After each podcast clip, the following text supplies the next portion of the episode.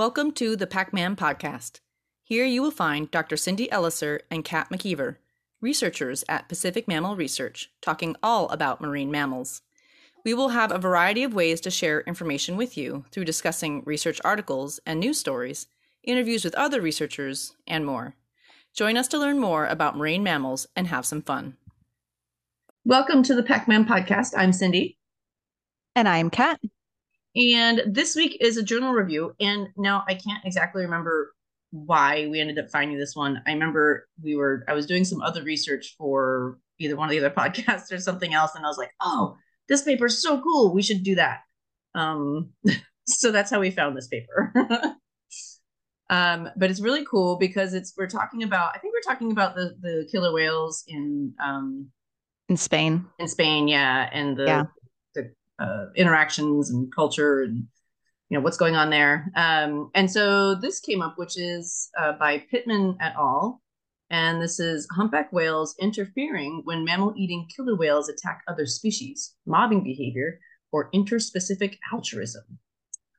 And question mark. Question mark. Yes, it's it's always interesting. Uh, and this was in this is a uh, relatively older paper. It's uh, July 2016 in Marine Mammal Science. Um, but it's always interesting to me when we're talking about animals and you know different species, and especially high, highly intelligent social animals, um, and altruism. Like because it's it's that's one of the things that's like well only people kind of have that or you know it's it's one of those distinctions between people and animals i think that um, many mm-hmm. people use but there's evidence that it's possible at least that other species mm-hmm. can do it too so that stuck out to me. Um, and since we're talking about killer whales and all the crazy stuff that's going on around the world with killer whales, um, we thought this would be an interesting one to kind of uh, piggyback on that uh, and talk about humpbacks. So this one is a it's a it's a it's a longer paper. We pulled it up and it's like 50 pages, and we're like, whoa. Um, but like 22 of those is one table with all the different interactions that they that they list. So it's it's a relatively normal amount of uh, of paper, maybe a little bit extra, but it scared us for a second. but we'll try to we'll try to condense it for you. Don't worry. We'll we'll summarize. We'll pull out the salient points as we always do. So you right. don't need to read all 55 pages if yeah unless you unless you want to um but it, and it is very interesting um but yes it, will so this will be a little bit more of a challenge um for us to uh to keep on track and on time but we're going to do our best So, um, so basically, what we're talking about here is cetaceans in general. So the the background here is that you know there are anecdotes of dolphins helping each other or other species, including humans, um, that are fairly common, right? Um, a lot of some myths come from that, but also are based in in true true stories. Um, that dolphins will, you know, circle a swimmer that's lost in the sea and keep sharks at bay and things like that. It's pretty a pretty common tale um, but there's more evidence um, that sh- that shows that other larger cetaceans, like humpbacks, um, do too. And I was wondering here, I'm like, I wonder if this is again partly because we're out there more, right? A lot of the stuff we don't see because mm. we just haven't been out there looking at them, right? yeah, and so many of the interactions that they do discuss in this paper, which we'll get into, a lot of them are historical accounts, not necessarily contributed. Some of them are contributed by researchers, but some of them are contributed by just other people who happen to be on the water. So, like you said, I mean, being out there is essential, and especially for these larger species too. I feel like uh, you know happening across some of these, yeah, and happening across some of these encounters is less frequent because they they're more out to sea, and it, yeah, exactly. Yeah, and uh, and I think actually the majority of the accounts were from more opportunistic in terms of whale mm-hmm. watching or fishers or things like that mm-hmm. that are mm-hmm. out there. So mm-hmm.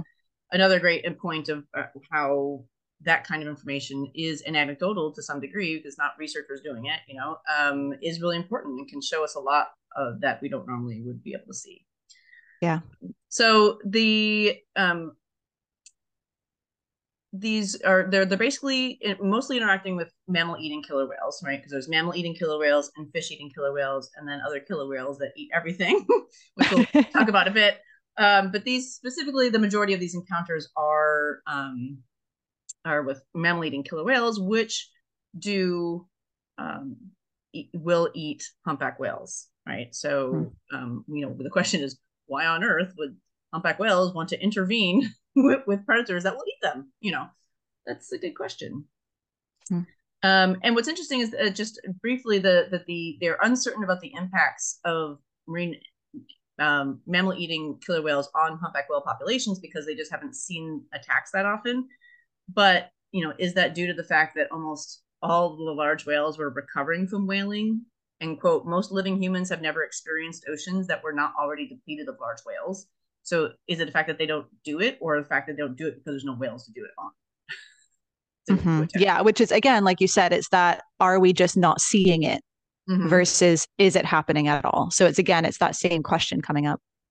Yeah, and I, I thought this was really interesting. I just recently read a paper um, by Jesse Moran uh, about forage fish stocks, uh, uh, forage fish stocks up in Canada, and basically saying that what we're basing what we should return to, like what we should recover to, was already at a 99% depletion. Wow. Yeah. So it's the same thing, as these shifting baselines where we're referencing, yeah. oh, this is what it used to be like so plentiful, but that even that was was reduced. So yeah. The absence of evidence, as you were saying, is is not evidence, right? That it didn't mm-hmm. happen. It just means we don't see it because it can't. Um, right. And then also, I thought was interesting towards the end of whaling, the killer whale populations that fed on them likely had either declined, became extirpated, right, had to move somewhere else, or been forced to switch prey to alternative prey. So mm-hmm they may also be in a state of recovery. So Right. So, so, yeah, I mean, like you said, we're kind of dealing with this very nebulous starting point where we right. really don't know what the baseline has been or is currently.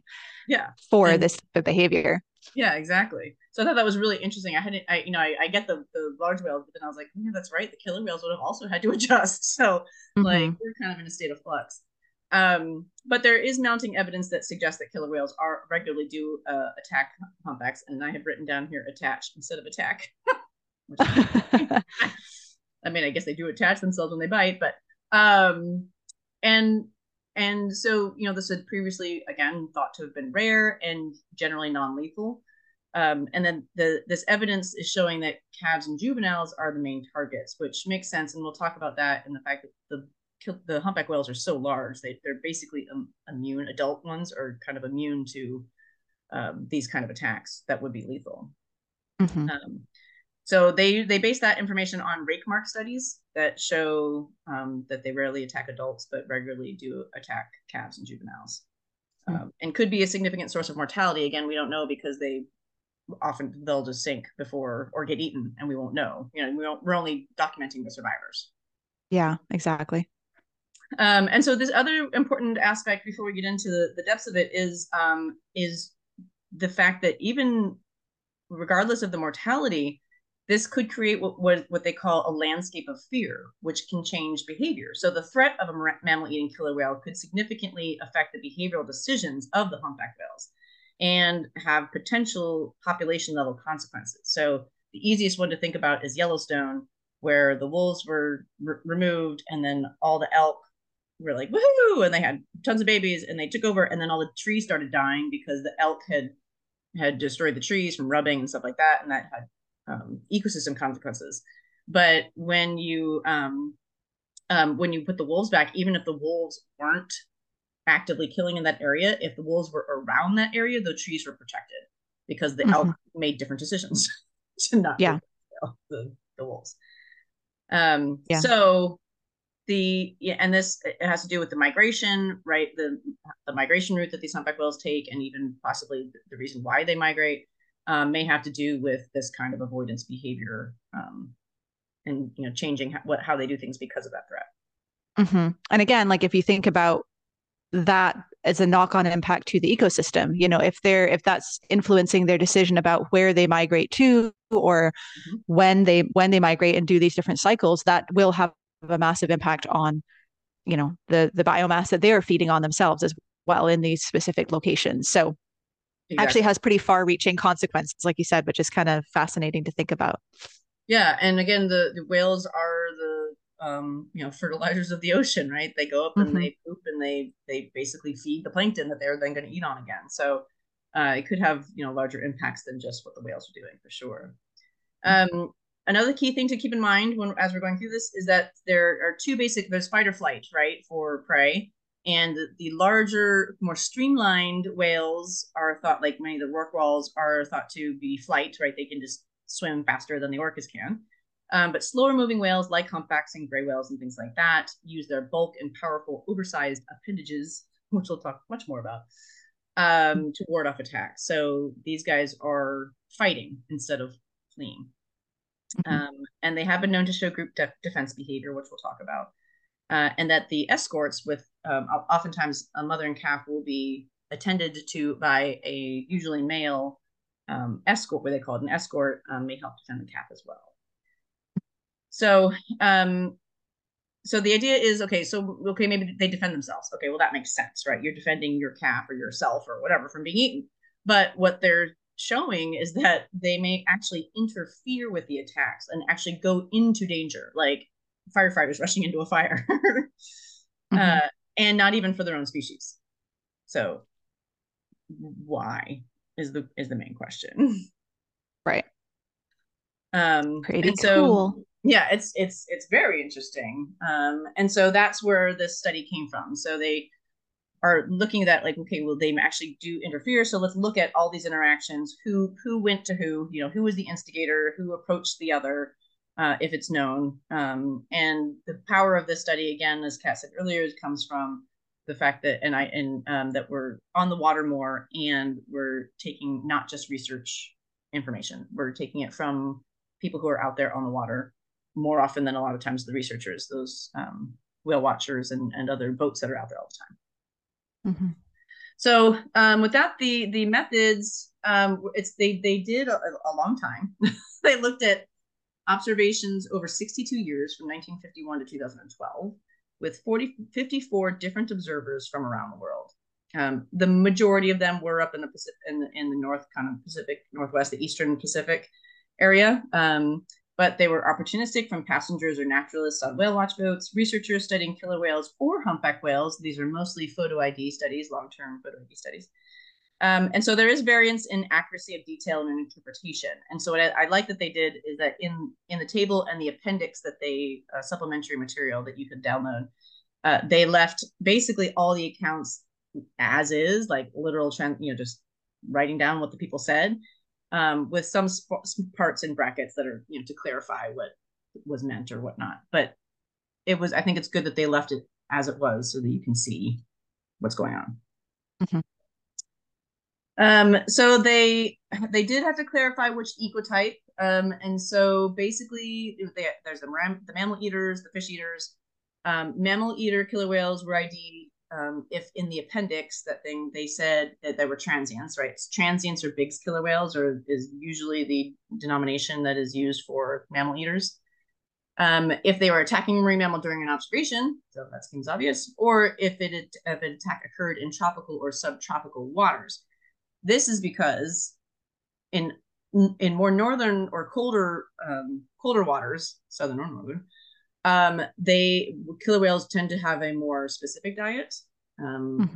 Like here, we have our fish eaters only eat fish. We have our mammal eaters only eat mammals, and then we have the offshores that eat sharks and and, and elasmobranchs, and they don't really mix. But in the tropical waters, I think because there's just there's not as much there, it's it's less uh, nutriently rich.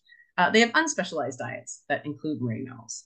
So, and um, I remember hearing about one in the eastern Bahamas off of Abacos they followed a Caribbean killer whale for a day and saw them eat five different species. Wow. In one day. Which again, even saying Caribbean killer whale, you're like, what? That exists? right. well, and that's so timely. The they also just uh someone just had a video from Key Largo of a killer whale. Um Oh wow. Yeah, did you not see that? Uh-uh. Yeah, yeah, it's on Facebook now. They um, it came real close to the boat, and so everybody's like, "Oh my god, they're in Key Largo!" It's like, well, wow, yeah, they're not there all the time, but it's probably part of that Caribbean bunch that just you know took a walkabout. yeah, yeah, interesting. So, yeah, pretty cool. So um, um, then they broke down basically who was the interactor, you know, who was the initiator, who went. Did the humpbacks go to the to the attack, or did the killer whales go to the humpback whales? Um, were they tests or attacks? So testing would be like a brief pass, like, oh, what are you doing? Oh, I don't care. Okay, I'm leaving. Or attacks were longer direct contact uh, between the two species. Um, they tried to note if their their humpback whale calf was present or not, because that is important, probably uh, mainly for if they're uh, the killer whales are attacking. Um, the sex of different uh, of either species was determined either by genetics, if they were doing biopsy darting at the time, um, observation of the genital slits, uh, and or if the mother was close with a calf. It's pretty obvious that she's a girl. Mm-hmm. Um, the escort was defined as a male with a, with a cow-calf pair, um, and this is interesting because it was previously thought that escorts were only during um, breeding grounds, um, but they have shown that they see them on migration routes, and I think even possibly in feeding grounds. I can't remember now, but um, yes, that is that is one to clarify because they do explicitly state that the normal the normal use of the term escort is not actually how they're using it in this paper. So I do just want to clarify for anyone who is doing humpback research and is like, well, wait a minute, that's not what it is. So, um, so yeah, in this, they are defining escort as any humpback that accompanies a humpback cow calf pair. So it doesn't have to be a male. It most likely is a male, but it doesn't have to be a male in the context of this specific paper for the purposes of what they're looking at. Yeah, and this is specifically for those outside of the breeding grounds because they're looking them at them during basically during the migration route. I think most of these are from. Um, so group includes animals that are within one humpback body length of other conspecifics, other individuals. Um, and then the um, humpback whales, they had a couple different behaviors, bellowing, which I actually had never heard of before. Mm-hmm. Uh, and these are loud exhalations when the humpback whales are excited really i would i'd love to hear it. I need I know, to go i need to go i need to go i need to go youtube it. I was like i didn't have time to do that but i was like ooh that sounds so intriguing. I know me too. I'm like what? I don't understand. Like loud exhalation how is that different than just like you know like like our puffing pigs and harbor porpoises? Like it's just a loud mm-hmm. exhalation how is it different than than that? But anyway it apparently is. It's been described in many different papers. Um so it's a thing. Uh, and then mobbing behavior, which is one or more humpback whales approach a mammal eating killer whale and do one or more of the following charge or chase it or follow it. There's one, there's um, some discussion of that as well. Uh, they bellow. They will slap or slash their flip with their flippers or tails. Um, and then other cues, when mobbing, a killer whale will actively flee or avoid them. Mm-hmm. so they're like, and they run away. So that is uh, mobbing behavior. So those are the two main category main behaviors we'll be talking about when we discuss the results um, and what's going on. So we'll take a quick break now. This is is probably not going to be an even break in the middle as we kind of tend to do um, because there's a lot of a very interesting discussion for this, but uh, we'd want to give you a little break before we dive deep into that one. So uh, we will be right back. Hello, listeners. This is Cindy, the Research Director at Pacific Mammal Research, and I wanted to take just a minute to thank you for listening and supporting our work. And I wanted to see maybe if you wanted to learn a little bit more about the background of what we do and what we see in the field and other kind of cool information that you can get by subscribing to the podcast for only $5 a month. You can get uh, ad free episodes as well as these mini episodes where we discuss the things we've seen in the field, the stuff we've gone to with workshops, uh, and other little interesting tidbits of information for our subscribers only. This is a great way to help support PacMam, who we are a very small nonprofit, so every every dollar helps us continue the work that we do and provide the information and the fun podcast that we have uh, that hopefully you guys are, are enjoying. So if you can, think about it, subscribe to the podcast, and help support our work, and we hope you enjoy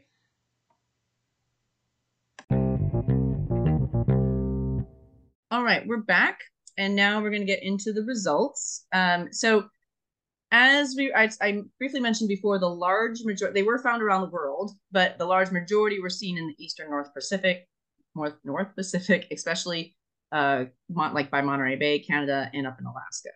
Uh, mm-hmm. And I think some of that it's a combination of research groups and then also the whale watching uh, opportunities in those areas. Mm-hmm. Um, so it was like 20 it was it was quite quite a bit of them that were in um, each of those uh, areas. But there were the map was actually pretty well distributed in at least in space of different places around the world. Mm-hmm. as i mentioned the it, like 95% were humpback whales with marine uh, mammal eating killer whales. Uh, only about 5% were fish eaters or either known or suspected. Um, and about 94% were actually identified to the ecotype. So there's a few that they couldn't say one way or the other, but the overall whelming vast majority was these guys interacting with the with the killer whales that can eat them, which is important. Mm-hmm. um, the mammal eating killer whales approached 26 percent of the time. The humpback whales approached 37 percent of the time, and then it was unknown who approached in 38 percent. And then the humpback whales initiated 58% of the encounters when the when they knew who started it. So a lot of these uh, interactions happen when people show up to an event, right? They bump into, mm-hmm. oh, this thing is happening. So they don't know who showed up first. Um, right. So when they did know who showed up first, the humpback whales initiated. And I think that's really important to remember as we go through here that it's not that they're just happening at the same time or they're nearby, even. Sometimes these animals are coming from far away to interfere with whatever's going on. Yeah, which we'll we'll get into. So exciting. Yeah, very interesting. Um, so when the killer whales approached, eh, this is eh, pretty standard. I mean, I think makes sense. Um, 93% were, were mammal eating killer whales. Um, and then usually if when it, the couple times the fish eaters approached, they were like went up and just kind of like were like harassed them a little bit and then basically benign and then just like, well, that was fun. Okay. And then left. there wasn't anything. Yeah, it's kind of there's there's not really any intent shown necessarily to do anything, but it is curious to me that they harass them even as the I don't I mean maybe maybe they felt like the humpback was threatening to them or maybe they had calves in their group too or something and they were like right. eh, I don't know if you want you here but like you're messing with um, my fish go away yeah yeah very interesting um but yeah let's say kind of basically non non yeah non-issue yeah non-confrontational um so then the um there were uh, no other prey species observed, but they but small ones could have been missed. So they could have been like, oh, there was a, uh, you know, a sea lion over there somewhere. Um, and this is when the marine, this is when the mammal eating killer whales approach the humpbacks, just to clarify. So when the mammal eaters approach humpbacks, no other potential prey species were observed as far as we knew. Correct. Yes. Fine. Um, and then calves were present, present in 63% of approaches and they attacked 94% of the time. So that's I mean, pretty obvious that's why they're going to see those those humpback whales. Mm-hmm. Uh, and then at least 75% and probably 100% t- of times the calves were the target.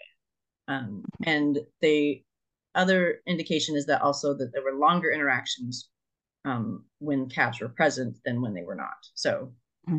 they were a lot more interested for sure. Right. Again, like if if it the killer whale is going against up for, to an adult humpback that's like healthy, that it's not going to be it's not going to be end well for the killer whale. Really, it's it's not going to get them anything. Mm-hmm. Um, and so, interestingly, though, when there were no calves present, because again, depending on when they're along their migration route, sometimes it can be difficult to tell a calf between between a calf and like a young juvenile in size. Uh, and so, when it was, you know, they thought no calves are present, there it, there's still evidence that younger or juveniles were targeted um, because of that, because some of the animals looked smaller than the adults. Um, and then if it if they weren't present uh sometimes it was just a brief test or harassment and moved on like they're like oh hey maybe there's a calf there. And then they showed up and was like oh okay that one's a little bit too old for me. Yeah it's almost like they're kind of shopping. They're kind of going in yeah. and going like hmm, is there anyone that we could possibly target here? Oh let's kind of psych these guys out a little bit. And then as you said sometimes there weren't any that showed up and they're like okay fine i guess we leave. Oh i just i just had a, a, a vision of a humpback of a killer whale with like a shopping bag and like mm-hmm Mm-hmm. Like, that was what I was um, thinking of when I was reading the paper. Yeah, like mm, this humpback. No, that was a little bit too big. Okay, well, we'll, we'll go down the next aisle. right.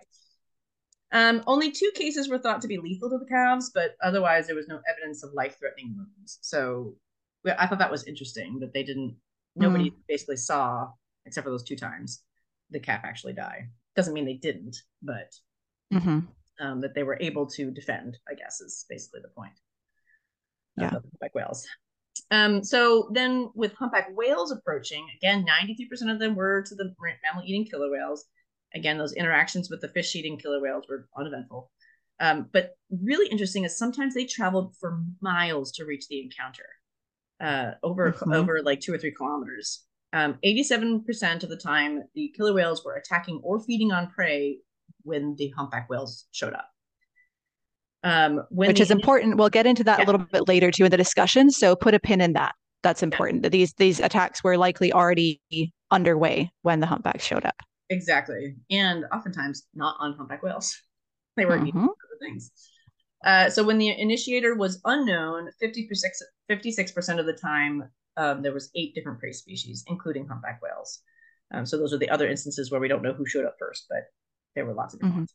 So overall, there was 11 different species of prey: humpback whales, gray whales, minke whales, Dall's porpoise, Steller sea lions, California sea lions, Weddell seals, crab-eater seals, harbor seals, northern elephant seals, ocean sunfish, and an unID'd prey that was non-humpback. So when we say prey species, what we're talking about here, again, just to clarify, because I know we're throwing a lot of animals and numbers and percentages, what we're talking about here is what eating killer whales were predating upon or attacking when the humpback whales showed up.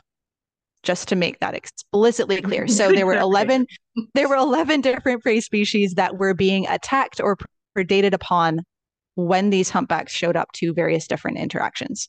Right. So they're showing up not knowing who is being attacked is the important yes. point. again mm-hmm. key key thing to remember there and remember that these mammal eating killer whales, these are from worldwide. So obviously the ones, you know, the ones in the Pacific are not eating crab eater seals. Those are the ones down like Antarctic. Um, right? Antarctic, not Arctic, right? So crab eater yep. yeah. Um, so that that's just a, a point to be made that they're those are dependent on where those locations were that they were observing uh, what prey species are. Uh, but all actually almost everybody else could have been eaten in the um in the Pacific, Eastern Pacific. Yeah, every other every other mm-hmm. one except for the Weddell seals and maybe Weddell seals and maybe ocean sunfish. Although there was one washed up, I think recently. Uh, I was gonna say we did actually. Yeah, well, yeah. yeah so, side note. side note. Um. Okay. So, but interesting, interestingly, that you know they don't have the sexes for all, you know a lot of them, but for the ones they did, both males and females approached. Uh, and what's super cool, this is my favorite one because I love anything that has to do with photo ID and showing how powerful that can be. There was a single male in event number 60 who was also photo identified mm-hmm. as one of the two males in event number 62. Both events involved mammal eating killer whale attacks on a single Steller sea lion in the icy Strait, Alaska, one in September 1988 and one in September 2003, 15 years apart. So this is the same humpback. Same humpback. Who's going into action here mm-hmm. on two different occasions that were recorded separately 15 years apart. So cool. So cool. And again, we'll go to that uh, individual differences, which we'll talk about. Mm-hmm. Um, so getting into some of the humpback whale behavior, um, the what's interesting is that so they have basically offense and defense, right? So if they're being mm-hmm. attacked, mm-hmm. they're going to be defensive, but sometimes they're coming into these attacks and they're not being attacked themselves, and they're not um, and they're not even attacking other humpback whales. It is uh, that's going to be an offensive uh, approach. But the behavior, whether they are doing being on the offensive or the defensive, the behavior is the same. Yeah. so they use the same the same strategies for either tactic, basically. Mm-hmm.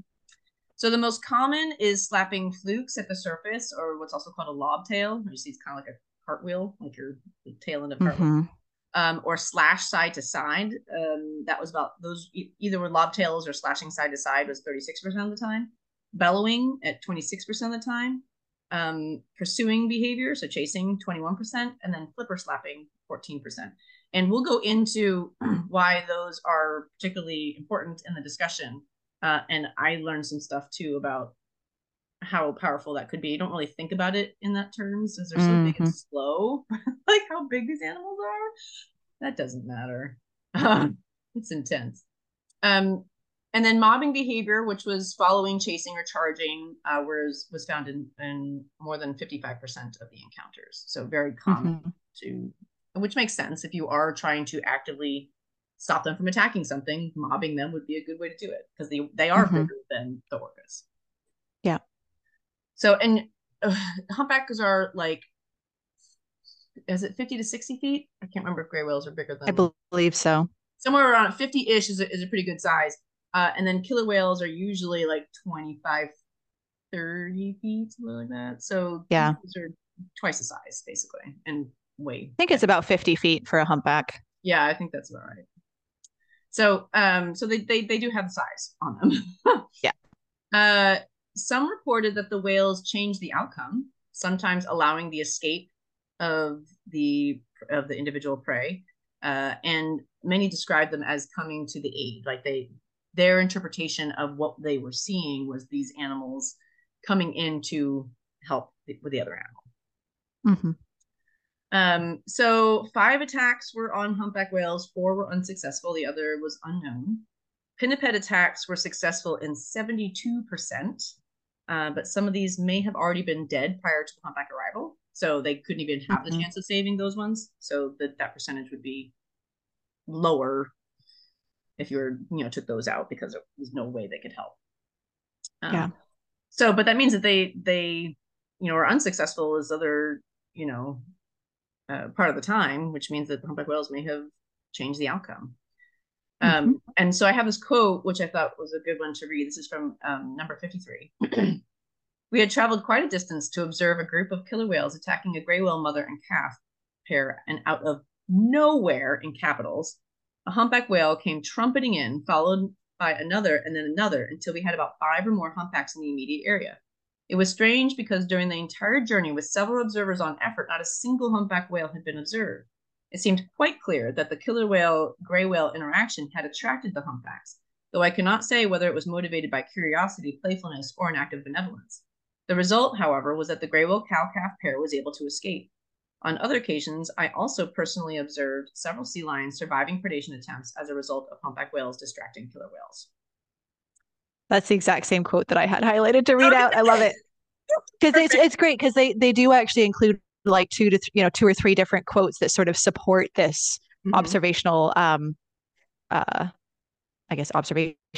Yeah. Um, but that was yeah, that was the same one that I was just like, wow, that's just really well written and really striking as to how clear it appeared, at least from a human's perspective, observing what's going on, mm-hmm. what was and going it, on here. And then it, it it it sums up, I think, what most of those encounters are like yeah. you know that they're and, and you know we they came from uh, over yeah over two miles away sometimes so they're mm-hmm. you know rushing into the fire trying to so to, yeah. so to speak you know and so yeah. I, I, think from a human's perspective too like what what else would that be than altruism you know it, it, just from just from a just from watching it not really thinking too much more about it that seems obvious that like they're going in to help that other animal but mm-hmm. why why would they do that why would they put themselves in danger right and or i mean even if you remove which well, we're jumping ahead a little. We'll get into that more in the discussion but i do just want to say aside from even the danger prospect why would you use that amount of energy?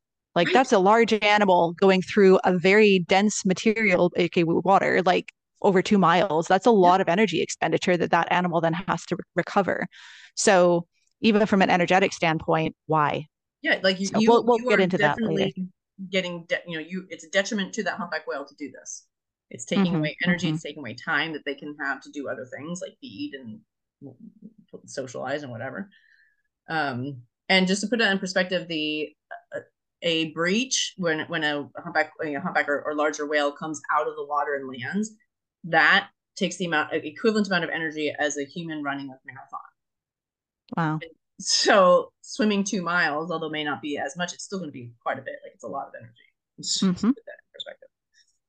So, and again, we'll get into more into that with the discussion because it's very, very interesting. Um, but there were so there was some other observations, um, just in, in kind of general results. The the what's interesting is that the killer whale group size, the median was six, and humpback whales it was two, regardless of who approached who, which I thought was mm-hmm. interesting. Mm-hmm. That mm-hmm just kind of seems like I mean there's a range from like one to 17 animals something like that but generally it was like you know uh, basically a one to three ratio of one humpback mm-hmm. whale to three killer whales uh, and interestingly in the Bahamas um, with spotted dolphins and bottlenose dolphins there was a similar kind of ratio like it, it, it took I think it was three or four spotted dolphins to chase off one bottlenose dolphin mm. so maybe there's just a uh, maybe there's a sweet spot ratio for the, mm-hmm. for the humpback whales to be able to actively chase off the killer whales. Um, the range of time, some lasted as little as 15 minutes to over 437 minutes. So that's like a lot of hours, like almost hours. Um, and again, many of these were coming in the middle, so these are not at all, you know, start to finish. Most of them weren't, weren't able to watch start to finish. I know there's been times where you're out and you're like, well, it's getting dark, we have to go back, otherwise we can't get back, so we have to leave, you know, that kind of stuff. So they could be extended periods of time. So again, to Kat's comment about energy, you're coming two miles in and then you're staying there for hours, energetically fighting off these killer whales. Mm-hmm. That's a lot of energy. yeah. Um, moms and others and uh, like the escorts and stuff will sometimes raise the baby out of the water, like either on their back or with their flippers, uh, which I thought was very interesting. Yeah. Like trying to keep it away from the that or flank them to protect them so they can't get to the calf in the middle. And if you've ever seen, um, you know, things like Blue Planet or, uh, you know, any other documentary, often the mammal-eating killer whales will actively separate the calves from the mom. So that's sort of one of their main strategies for attacking young animals is to separate it from the mother and then once they get the baby on their own they can they can swamp it and do all kinds of things that they wouldn't be able to do if the mom was still present so these tactics that the humpbacks are using are directly to prevent that calf from either being nipped at or separated from them by the orcas. Right, because once once they're separated, now the mom's advantage is gone from just being larger and not being able to, to block. Yeah. Yeah. Um, so then others would join the attacks already in session from miles away, um, which we've discussed. And um, let's see, there were 38 prey that were reported killed, but no humpback whales for those that recorded it, which was 41% of the time. Um, the non-humpback whale fate of prey, the prey that's non-humpback whale, um, humpback whales, uh, the fate of the prey was recorded 83% of the time, with at least 18% of those to have suspected survived. So, I mean, close to 20% that, that the humpback whales are conceivably basically saving because because whether directly or indirectly in distracting killer whales, um, mm-hmm. um, it's pretty good. Yeah. Um, so then, you know, and then the general tone for the, the, the comments that were made by the observers. Some say the humpback whales were attacking the, were attacking the prey, which is very interesting, or attacking the killer whales. Now there were no actual hits observed, but basically they're you know they're using their big tails and flukes and pectoral fins to swat at the killer whales, and we'll talk about actually why it's likely that they don't actually get hit because the killer whales are smart. hmm. um, and then others say that it would definitely look like they were eating the the prey that was being attacked. Um, and I thought it was interesting that some of the ones that were saying that the humpback whales were attacking the prey, and they do go into that in the discussion a little bit. But to me, I mean, again, I wasn't there, so I can't really say anything. But it would make more sense to me that they were doing that same behavior of swatting or tail slapping near the prey. So it maybe looks like they were doing it at the prey, but they're actually doing it next to it so that it keeps the killer whales away mm-hmm. rather than them actually because I think it would be even weirder if they were like, yeah, I'm gonna go take out that sea lion. Yeah. I mean, the thing to remember here too is that we are dealing with accounts dating from like 1951. So right. our knowledge of what humpback whales were and what they ate and how they existed was relatively limited still at that point. So again, like thinking back to some of these accounts, the witnesses who are observing these may not even know that a humpback whale is a baleen baleen whale that they don't eat marine, marine mammals. So right. just just thinking about it in context of when some of these accounts were written, you know, it's very possible that to them they don't even know what these animals feed on. So it's very plausible that that might be what that looked like to them because they don't they don't yeah, know any better. Not to sound not to sound rude, but like you know, yeah, they didn't have that awareness at that point. So right. just bearing that in too. Yeah. Um, so those are based the the basic very interesting results. So we'll move into the discussion about what this all means. Um, and they they go over. The, there's just oh, just so much cool stuff. Um, but the um, the killer whales approach particularly to attack the juveniles or calves. Right, that was pretty obvious.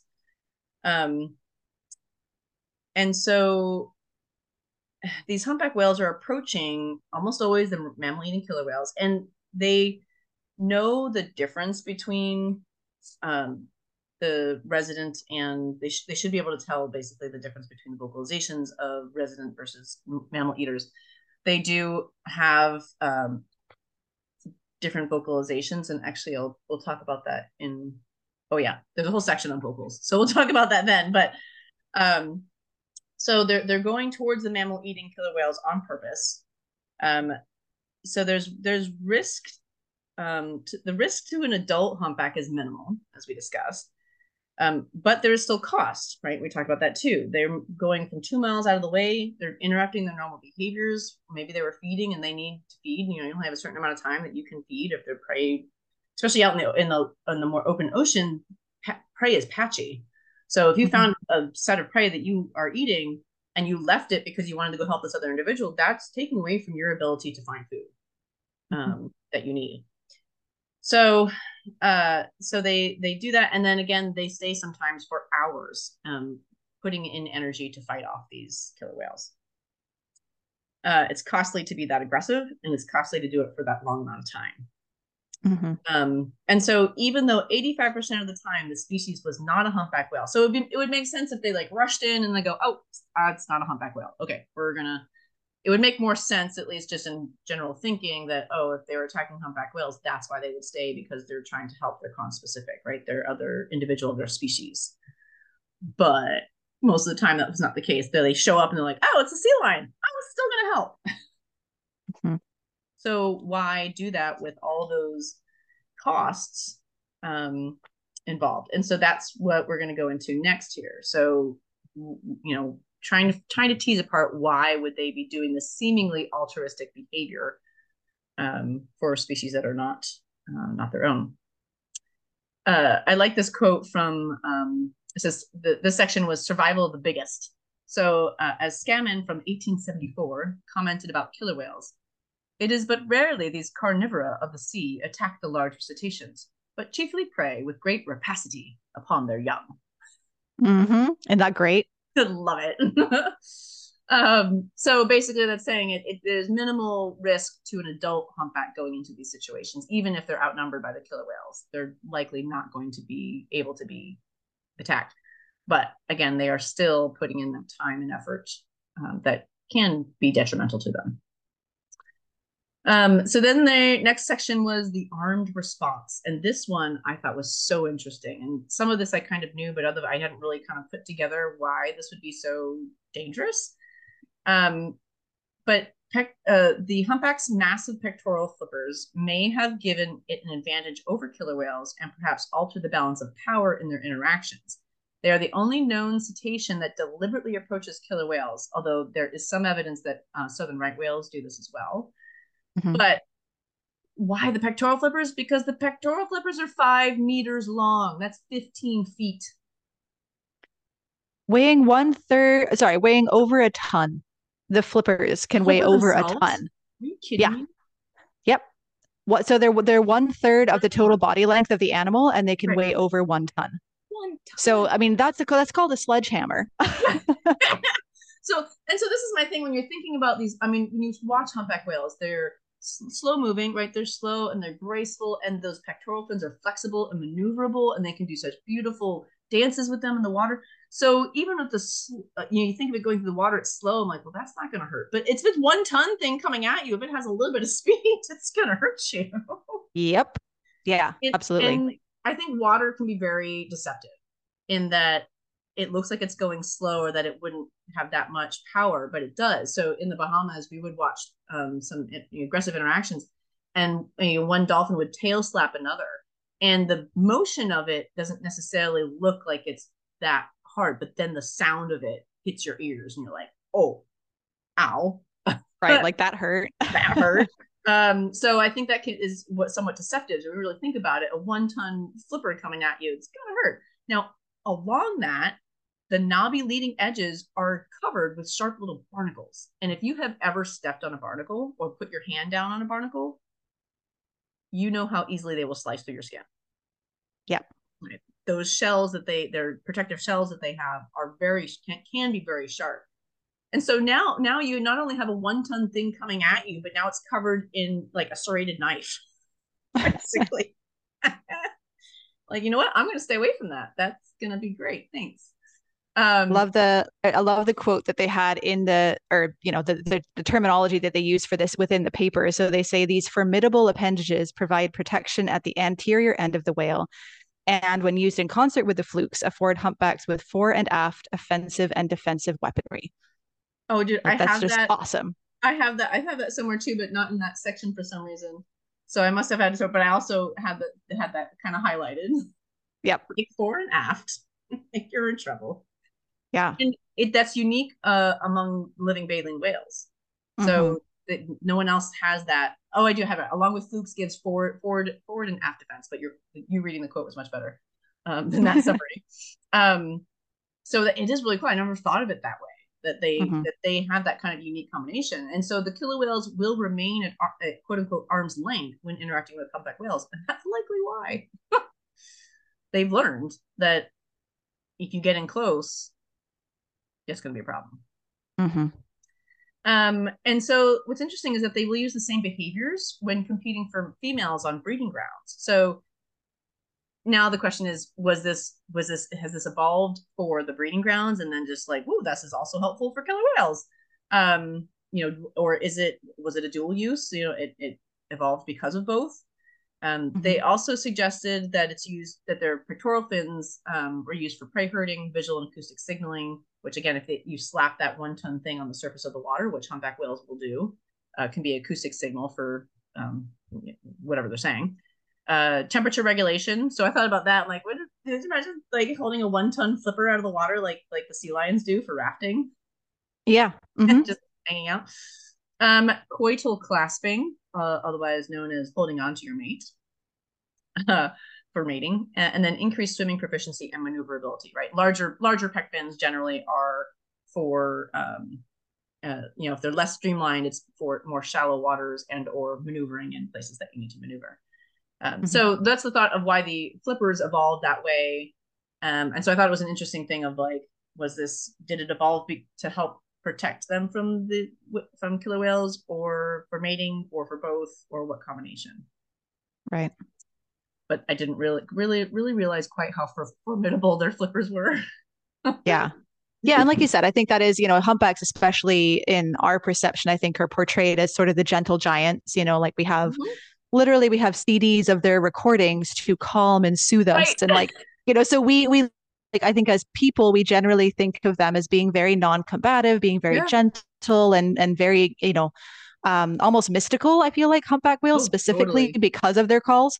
Mm-hmm. Um, so it's just really interesting to think about it in that context of like, yeah, no, these guys are hardcore. they're, they're badass, is what they are. yeah, yeah, absolutely. Yeah, totally. Um, so then the next section is on anti-predator behaviors. So again, what what do you do to avoid predators? Um, these are a fight species, uh, as we described before, so they will fight instead of flee. Um, but they do, they will modify. You know, even even species that will fight don't want to, right? It would be better if you didn't have to do that because there are a lot of risks involved with getting um, injured, and also just again that energy expenditure that you may or may not have to be able to to use. So they will seek refuge in shallow water although this does seem to be less needed for humpback whales, likely because of their super awesome aft and um, forward and aft defenses. Uh, but they have shown that there's cooperative defense. Um, others, other humpback whales coming in or with escorts, and then some show what's called the rosette behavior, which is uh, I think been made famous by the sperm whales, uh, where the, they point their heads in and their tails out and make like a circle around the individual they're trying to protect. Mm-hmm. Yeah, and they do know that right whales will do that as well. So that does seem to be a, a behavioral option right. for these fight species. Yeah. So, because again, you know, if you're if you're you, you put your your danger end out, and their mm-hmm. danger end is the uh is their flukes. So they they you know they will do that. Um, uh, they also were, make, were, were noting about other killer whale species. So humpback whales will show similar behavior towards false killer whales and pilot whales, and these two species have been known to predate on larger whale calves or other cetaceans. And I like this quote from that one. In Hawaii, uh, snorkeling in the water, Graham Ellis was watching five false killer whales quietly share a fish when a humpback came out of nowhere, charged into the middle of them, and scattered them like bowling pins. the false killer whales were emitting high pitched squeaks as they sped away, literally screaming as they run away. right. And they were just eating their fish. Like, come on. but he wasn't doing anything. Um, so obviously they there may be a commonality where basically all the killer whale species evoke the same a similar response from humpback whales for mm-hmm. very for whatever reason. Yeah. Um, and then you know they looked at where the attacks occur. so, but you basically you know is it during feeding? Is it during breeding? Is it during migration? And basically found that they are happening in all locations. Um, they um, the calves will be with their mom for a full year migration, right? So they're born in the breeding grounds, they migrate up to the feeding grounds, and then generally, oftentimes, will be migrating back to the breeding grounds and then split after that. So that first year, uh, they are together. So um, it's you know w- when are these more likely occurring? That's the question. You can't really answer that with the the data that they have. Um, but you know, if it's in the feeding grounds, there are more killer whales, but the calves are older and bigger. So harder mm-hmm. for them to kill. But in the breeding grounds, there are fewer killer whales, but the calves are more vulnerable. So it seems to me that the migration route would be the way to go for killer whales. Right. I mean, it does make sense, especially knowing that the the calf is is still present with the mom and visible as a calf for that whole first year. So really, anytime you encounter a calf, you could potentially pick it off, depending, you know, if you're a killer whale. Um, right. So it makes sense that it would be hard to tease out specifics in this um, when it really seems more about the size of the animal versus necessarily where it's located right. at any given time. Right. So then well, we started looking into how the um, humpback whales respond to killer whale vocals. So again, they're responding from over one or two kilometers away or three kilometers away, like very far away. Um, and so the difference between residents and like the mammal eating killer whales, the fish eaters and the mammal eating is that fish fish eating killer whales are very noisy. They will they because the fish their their fish prey can't really hear them or it doesn't pay attention to them, so they can be chatty the whole time they're feeding. But the mammal eating killer whale, the mammals that they're feeding on, can hear them coming, so they will oftentimes be silent um, when they're searching for their prey and then can be actively vocalizing when when they are attacking and um, afterwards, especially afterwards. Like they're kind of like mm-hmm. coyotes where they're like totally silent and then they go, yep, yep, yep, we killed it. But yeah. I thought this was interesting is that um, active sound processing presumably becomes allowable and perhaps functionally important once contact with the prey has been established. So once the prey knows you're there, well, now you can talk about it. Right. And actually, it's more helpful because they do work as a team when they are taking down their prey. So if you communicate with your team members as you're working to to kill this prey together that's actually a lot more efficient for the orcas themselves. Exactly. So then that basically means that the the humpback whales would be able to hear them start the attack basically or mm-hmm. know that it's happening. Um, they can distinguish resident versus transient calls. Um, the humpback whales approached when the killer whales were attacking. They come from farther away than they can see. So that's the other important point about how far away they are. It's not like they saw this happening and went over they are hearing it Mm-hmm. It's the only way they know that it's happening. Um, and then sometimes they two times they had hydrophones in the water to listen to the killer whales, and they heard the killer whales doing their attack before the humpback whale showed up. So again, mm-hmm. something attracted the humpback whales. Um, and then it was interesting. They did note uh, there was one study that had a fairly small sample size, but they did some playback experiments, and that they showed adverse reactions by the humpback whales to killer whale calls. So if they put killer whale calls out and then watch what humpbacks did, um, which I totally get playback experiments and they can totally, you know, they can they can give a lot of information, but it also seems kind of rude I know you're just like you're freaking these poor animals out. They're like, "Whoa, where is it? Oh my gosh, what's happening?" Oh my god, somebody's coming to get me. Oh wait, it was not. Oh man, you got me. But it's it's pretty it's pretty incredible, and I mean they've shown this to be true for multiple different species of marine mammal that they they have a very adverse reaction to mammal eating killer whale calls. Like they know, yeah, they'll they'll they'll flee, they'll run away, they'll they'll freak out. Like it's pretty visceral pretty reaction. Yeah. yeah, and if you play the fish eating killer whale calls, they're like, oh, that's fine we're fine. it's, it's, good. And it makes sense yeah. that they would learn the difference between those two because you don't want to waste energy in running away from something that isn't going to hurt you. Right. It's, Absolutely. knowing your predator. Yeah. Um, so then also bellowing or other conspecific sounds from other individuals. Uh, we know very little about their vocals outside of song, right? Song has been the thing that, that basically we, we focused on. Um, so we don't know about what other social context or communicative uh, sounds they may be using. Um, so the bellowing definitely is is quite loud, apparently. Uh, and so it's possible that other sounds, and maybe there's some so low that we can't hear it, right, out of our hearing mm-hmm. range, um, because they are generally lower register. Um, these could be heard depending on how far the sound can travel by other individuals. So perhaps one finds it and then they start doing those sounds, and then others go, "Oh, hey, some that guy's in trouble or that guy's helping. Let me go help." Mm-hmm. Um, so they said, therefore, we infer that humpbacks were reacting to calls of attacking killer whales and not to the calls of their prey, which meant that approaching humpbacks probably did not know which species of prey was being attacked until they arrived at the scene. Mm-hmm. Which I still uh, just is so cool. Like humpbacks are so cool, man. Yep. There's yep. Like Whole new level of respect. Yeah. Right. Um. And and so interestingly, they were always aggressive if the humpback whale was the prey. So if they got mm-hmm. there and they saw humpback whales being being attacked, they were they were full force. Um, but when other species, the response varied from just moving away, like, well, you know what, I don't really care about you right now, um, all the way up to full aggression and trying to, you know, mob the killer whales. Mm-hmm. And so this is cool. It could be due to individual responses reflected reflecting differences in, for example, sex, size, age, reproductive status, kinship, individual history with killer whales, or personality of the approaching humpback. Right. So that one guy who was seen doing the thing, same thing, 15 years apart, is probably one that just goes in and helps no matter what. Right. or maybe he really loves sea lions. I don't know.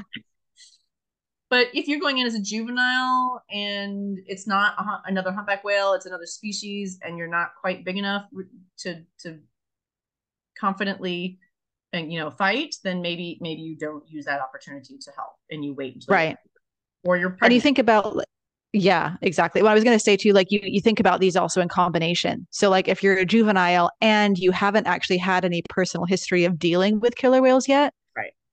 yourself like maybe you are less confident and you're going to mo- maybe be on the periphery or leave the situation when you determine it's not a con specific. So again like some of these are also going to overlap in terms of relevance for the individual.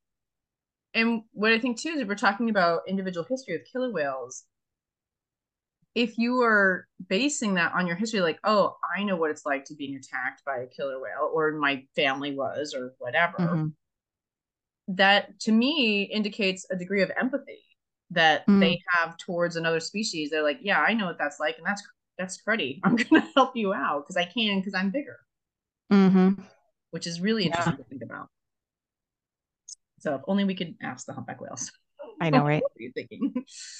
Um, so then the, the mobbing behavior um, is also known as predator harassment. Um, and that's when a prey species closely approaches, often harasses, and sometimes even attacks a predator, often while calling to alert or summon conspecifics, which is different than what was what is called predator inspection. So that predator inspection is like, I'm going to go up and look. Oh, okay, that's what it is. Bye bye. Right. um, but interestingly, the mobbing behavior serves many of the same functions that are suggested for the predator inspection. For example, alert the to alert stalking predators that they have been detected, right? So sometimes if they if the predator doesn't think that I'm still not seen, but once they know they're seen, like, well, now the element of surprise is gone, they might alter their decision and attack. Right. Um, to bring the predator to the attention of kin and other conspecifics, right? So the, the idea of like, hey, he's there, right there, that guy right there. Um, and then to summon in others uh, to assist in the mobbing and driving off of the predator. Mm-hmm. The main difference between inspection and mobbing is the level of engagement, where mobbing involves harassment at close range, often with the mobbers making bodily contact and sometimes even killing the predator. The main benefit of mobbing is that it can be more effective in driving off potential predators than just inspecting them, right? And I think inspecting them is basically like if it if that's going to alter the predator's behavior because now they don't have the element of surprise. Right. But otherwise, it's not really going to protect you. Yeah. So mobbing is really common in things like like bird species, for example. Um, certain certain monkey species will use mobbing as well. That's a pretty common um, tactic, I think, for things like baboon. Example, like they will they will actively mob predators, um, mm-hmm. and often do kill them. Um, so these are things that are often in more of those group oriented species. Um, yeah. Fish fish will also use this as well.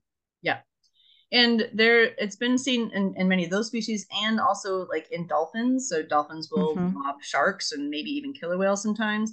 Um, yep. i have a fun anecdote. In the bahamas we were um, getting ready to get in the water with the it was actually two pregnant females and uh, dolphin, spotted dolphins. And um, we were getting our, our gear on and then the, the captain saw a fin. And so he's like oh so he went over um, to because he thought it was a shark and so we went over and it was it was a tiger shark but it it, it was uh, under the water and then all of a sudden just came up to the uh, to the surface of the water opened its mouth like jaws and like shook his head back and forth and then dove off and then swam away and then the and then the spotted dolphins came back to ride the bow and were like do do do do do do do hmm.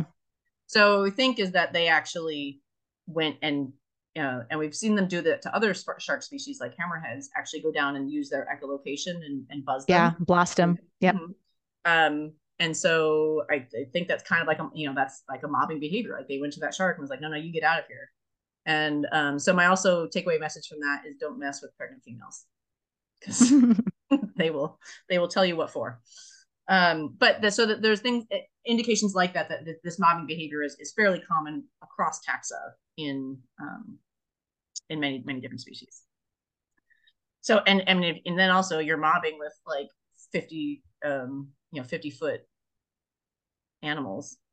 That's, right with with serrated half ton propellers on either side. Like okay, I would run away. Yeah, exactly. You're like and see ya. Um, so the, the last thing we're going to just chat about is that idea of altruism. So we, we you know kind of touched on it as we've gone through here but what is the the reason for these these guys doing it to you know is it empathy altruism just wanting to do the right thing for another species?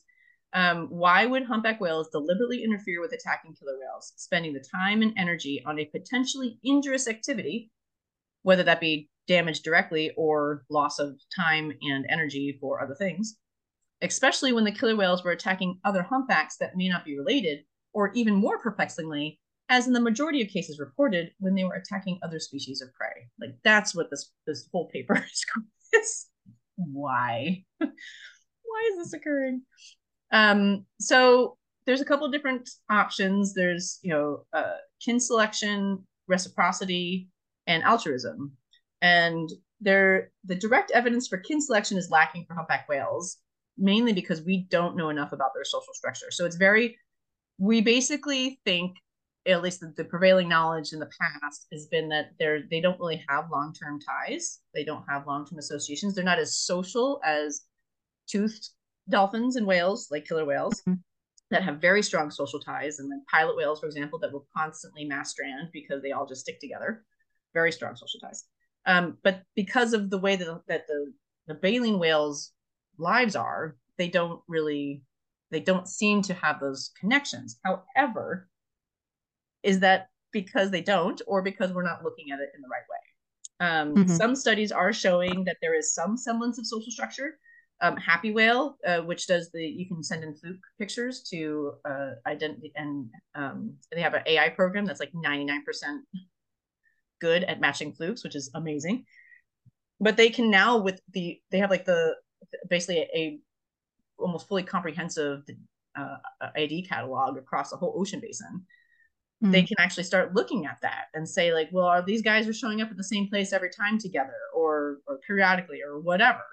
Um, kind of showing that there are more more cases than we think than we thought previously that seems like there are associations between these individuals over time um, calves show mother directed site fidelity so they go back to the same feeding area as mom up to 90% of the time in other studies there's a site fidelity to the breeding grounds um, so they go back to their same breeding grounds. And so even though there is some crossover, some breeding grounds are, are multiple different populations that are kind of mixing, but if they are staying true to specific feeding and breeding grounds, it's then much more likely that they are it's it's it's likely that they are more related than we think or know and more associated with each other than we think or know. Right. It's just mm-hmm. a more limited population that they're living than we than we think. Yeah. So um, I think that's very cool. I mean, I'm all about social structure. So I think it's super interesting to to that I'm glad that people are finally looking at that and not just taking it at face value that because of the way they live, they don't have long term friendships. Um, right. Don't know. And I mean, you can think about just from a from a human perspective, like an example of that would be if you vacation at the same place every year, and all of the people at that at that say campsite also come back every single year even though you're not spending all year with those people you get to know those same individuals. You get to be friends with them. You get to build these connection year on year on year. And it's mm-hmm. a similar context that they're basically ex- exploring here and saying like okay they might not spend all year together but if you're overlapping with these individuals at regular intervals and they're the same animals you are likely to build up some level of relationship with them over the course of the years Exactly. And so I think a great example of this is my friend, um, my friend Phyllis. She goes to Tori Amos concerts, but she goes like on tour. She goes to like all the concerts. So she'll go travel around Europe and then she goes to the US. And at each show, she has different groups of friends that she's been mm. year after year after year. So she doesn't spend most of the year with them, but has mm-hmm. these very strong connections and relationships with these people that she sees once or twice a year when these these gatherings occur. Yeah, exactly. So, similar idea. So it's it's good to out to think outside of what we think about associations being um, and how important they are to the individuals in the population. Um, so then um, you know but the question then is you know what about helping other species? There's there's little risk to the adult humpback whales but really no benefit to them in particular but it still could increase their fitness through kin selection and reciprocity. There may be something that is still benefiting them and this would be the long game, right? So not immediately. They're not getting an immediate benefit by saving that sea lion. But maybe there's something else in some, you know, either internally in their own population, like someone else goes, Oh, hey, that was really cool. You did that. I like you more. I'm gonna mate with you, or whatever. That's possible, mm-hmm. right? That that kind of thing is a signal. Um, and so could this behavior uh, and side effect be a side effect that spills over to other species? Um, and the last kind of quote that they um, I'm going to read here is this is a, a, a spillover of an intraspecific pattern into the domain of more distant, i.e., interspecific relationships. We suggest that humpbacks providing benefits to other potential prey species, even if unintentional, could be a focus of future research into possible genetic or cultural drivers of interspecific altruism. So this it it's kind of like did the did the pec fins and um, evolve for mating and then spill over to protecting killer whales? Did this they always helped humpback whales. Well, now it's so it's such an ingrained part of their culture that they just do it for everybody, mm-hmm. and they still get some kind of benefit from it that we just can't right. identify. Like just because there's we can't see the benefit doesn't mean there isn't one. right. So, I think that that absence of what was it? Absence of evidence is not evidence. Yes. Yep. So I think that's an important one to remember throughout this is that we're still learning so much about these individuals. And it's great that we're looking more into these intricacies and differences that um, we just haven't before. You know, and thinking mm-hmm. outside the box, like, yeah, you know what? Maybe they have associations. And even if they don't look like the other associations we're used to seeing with um, toothed whales, dolphins, and, and whatnot, um, they could still be very important to their population and their survival, you know, how they survive over time. Yeah. So, so that's it. We did it. I think we got, we got it's a lot of information in that one. A lot of information. Super interesting. Like it's just so yeah. cool again seeing the idea that altruism could be something that's outside of humans. That these animals could be doing this on purpose, and and then and then understanding why, and really understanding more about who they are as beings, right? And mm-hmm. um, I would suggest that you also go back or um, and listen to the Roger Payne episode, the tribute to Roger Payne episode um, that I did, and he talks about this basically like these are worth saving these animals for many reasons, but like on top of this, like these kind of things, this is this is a, a species or, or that's worth trying to interact with more and understand yeah. more. Um, and we can learn a lot about ourselves, I think, through that. Mm-hmm. And other yeah. species. Um, with that, we won't talk any longer because then um, uh, it'll be really long. So, um, thanks for joining us on this episode. Again, that was Pitman et al. and Marine Mammal, um, Marine Mammal Science. And I'll post a link to the paper in the show notes. Um, be sure to listen, uh, follow us on our Instagram and Facebook, and check out our merch store on the website. There's lots of cool merch there for um, any kind of party or birthday or celebration that you uh, want to share with other people. Uh, and next time should be a marine mammal highlight. So keep an eye on the Instagram and um, the Instagram stories for that. Uh, again, we apologize for not giving you a choice last time, but we just were too. Hope you enjoyed it. Yeah, the, the Bryde's whale was just too cool. So next time, we promise we'll give you a choice. Um, and so with that, we will talk to you next time. Bye. Bye. This was brought to you by Pacific Mammal Research, a 501c3 nonprofit organization. Check out our website, www.pacmam.org, that's P A C M A M, to learn more about us, our research, and the educational opportunities that we provide. Also, help us continue providing fun and educational content like this by donating today. Your help is how we can continue to do our work and share it with you. Thanks!